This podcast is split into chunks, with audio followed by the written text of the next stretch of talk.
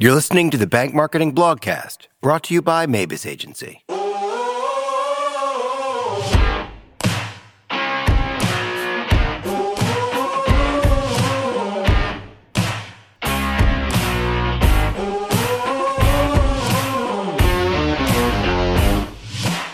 Four data points every bank marketer should know. Just because we're not hearing about big data every day doesn't mean it was a fad. Its importance has faded exactly as much as that of social media or millennials, which is to say, not at all. The only problem is that a lot of bank marketers still feel too small to take on big data because big data is a hell of an undertaking. But not all data projects have to be big. You can start small. We're going to give you four small bites you can take out of your bank's big data that will yield obvious results. They're actionable items anyone can handle without having to bring an extra data person on staff or enlist a third party vendor. And while each piece of data is important on its own, when compared with one another, these data points can feel like cheat codes. Even better, these data points can easily help you spend your marketing budget on much more targeted efforts. If you already have a handle on these data points, great you're a lot further along than a lot of your peers. And if you don't, that's fine too. But in that case, it's time to get started and we're going to help. 1. How many clients do you actually have? If you don't know, you're not alone. It's a statistic so obvious that it's often overlooked. But knowing the number of total clients your bank serves fills in a huge piece of the puzzle for your bank, your budget, and your marketing strategy. If you're ever in a room where this question is asked, you have to be the one to answer it. Conventional wisdom says more is more when it comes to attracting new clients. New accounts mean new deposits, new loans, and so on. And that's true. But it's not the whole truth. Deepening relationships with existing clients by suggesting additional and helpful bank products, providing financial education, and encouraging engagement with your bank can cement customer loyalty and increase wallet share. Tackling data driven marketing is like eating an elephant. It seems overwhelming at the outset, but the only way to do it is one bite at a time. That's why most banks simply don't make the effort. Knowing your total number of clients amounts to taking the first bite. Data point. Number of existing clients. Action item. This is the beginning of your MCIF, Marketing Customer Information File. It's your master file that tells you everything you know about every customer you have. You don't even need a fancy system to track this, just an Excel document. And as simple as it seems, this data is key for comparison to everything else. Next steps. You have a list of all your clients. Now begin putting them into buckets. Sort them by data point, for example, customer type, business, personal wealth, etc., product type, and age group. 2. What accounts can customers open with your bank? Can you list each account category and product your bank offers, complete with a brief description? Sure, you have access to the information, but do you know the products off the top of your head? You offer personal checking, but how many different types of accounts? And I'm not just talking about the ones you're currently promoting. Can you name all the checking accounts that are holdovers from mergers? What about each offering in your treasury management suite? This can be a lot of information to grasp, but failing to grasp it is a big mistake we see banks make. If you lack a fundamental understanding of what product your clients have with your bank, it will be impossible to market to them in any effective way. If you take a more analytical approach to this data point, you can find gaps in the products and services you offer. Maybe something is missing in your product line that your clients would like to see. Or perhaps it's time to retire that holiday savings account that no one uses.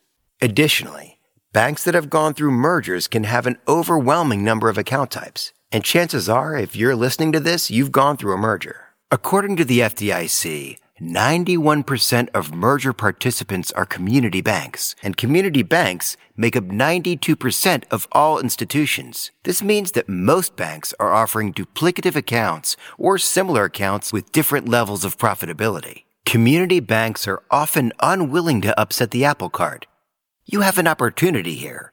Look at those accounts to find which ones are more profitable. Data point. List of current products and services. Action item. You probably know most of your products, but dig deep and find all of them. even the leftover legacy accounts from the acquisition your bank went through in 1997. Put them down on a spreadsheet and group them by like type or department. Next steps. Analyze each account and grouping.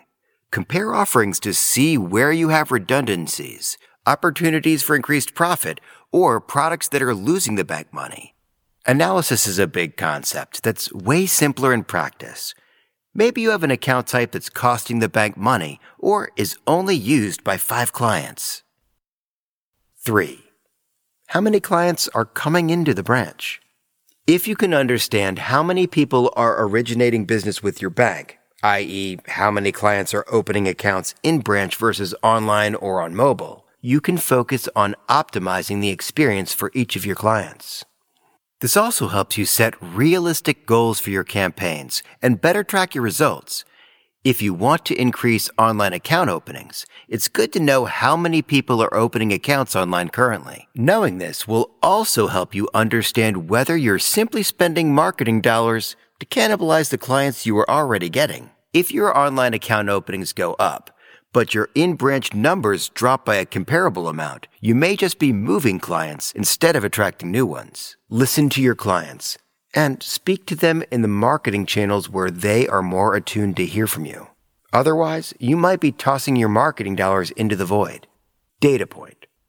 Number of clients who originate business in branch, online, or on mobile.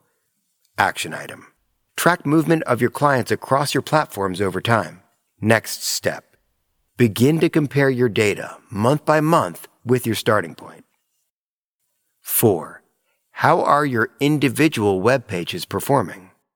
Take a deep dive into your website's analytics to follow the different paths that your clients are taking. The first thing you'll probably notice is that the overwhelming majority of your traffic is logging into your online banking portal. Where are these clients entering? Where are they exiting? What are they trying to gain from your site? If you see an upward trend of visitors to a product page, be sure that page clearly explains the product's benefits, as opposed to providing nothing more than dry bank jargon with rates and fees. How users navigate your website can tell you a lot about what you're doing well and what you're not. Understanding this navigation creates an opportunity to fine tune your highest performing pages and to find ways to keep users engaged on the pages they're currently leaving. Data point number of page visits for each page on your site. Action item. Categorize each of your pages by performance. What are your 10 lowest performing pages? And what are your 10 highest? Next steps. Compare the low and high performing pages. Are the low performing pages doing poorly for a reason? Do your high performing pages have something in common? Of course, every site has to have a least visited page. And if your safe deposit box page is the one getting the fewest visits, you probably don't have to do anything. But if your flagship checking account page is low, you need to assess SEO, click path, and layout. Four ways to combine the data you've gathered for quick wins. As obvious as these data points may seem, now that you have them collected and hopefully top of mind, you can combine them to return results that are far greater than the sum of their parts. 1. Heavy is the relationship that holds the checking account. Let's start simply. How many customers do you have? And how many checking account customers do you have? A Bankrate survey shows the average American holds onto a checking account for almost 16 years Think of all the other bank products a client will need over the course of 16 years. The bank that holds a client's checking account is likely to be top of mind when that client seeks new services. You should have all your clients' mailing and email addresses. So, send out a special promotion to your bank's clients who don't already have an active checking account. 2. The savings gap is larger than you think.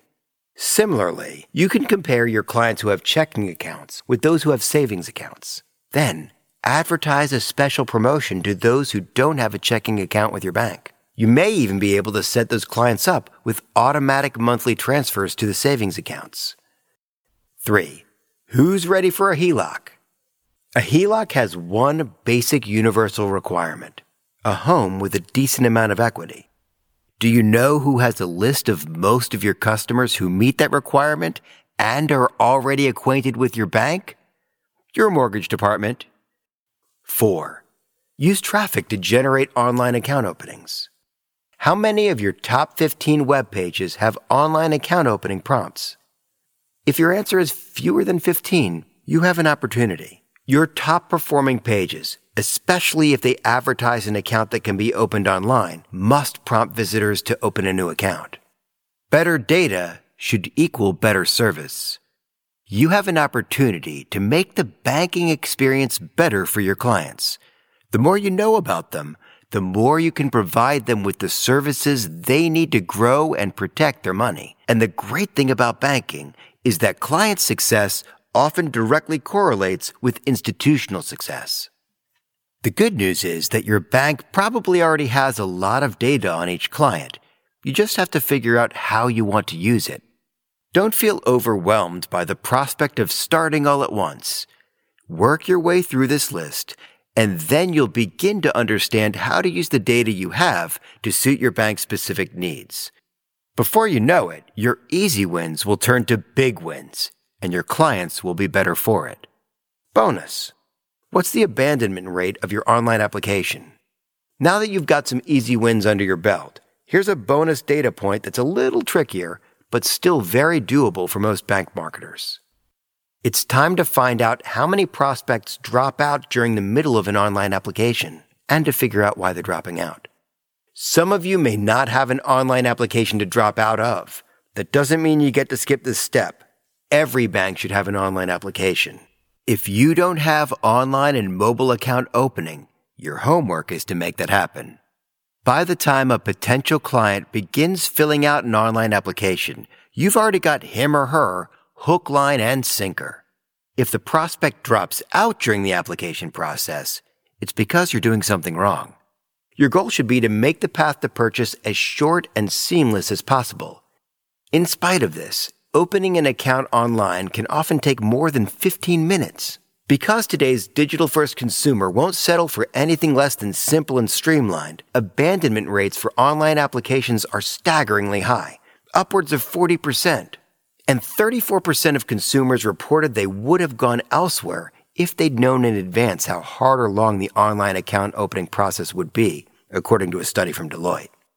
However, if you know where in the process these prospects are dropping out, you'll have a better understanding of why and can adjust your application accordingly to drive more conversions.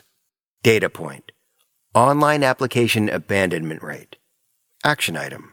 Look not only at how often a client abandons one of your online applications, but at where in the process such clients are dropping out. Next step.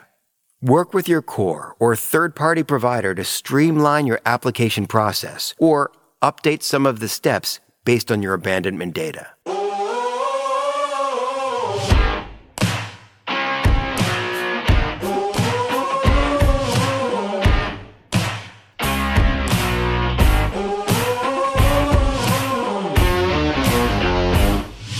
You've been listening to the Bank Marketing Blogcast brought to you by Mabus Agency. Check us out online at mabusagency.com.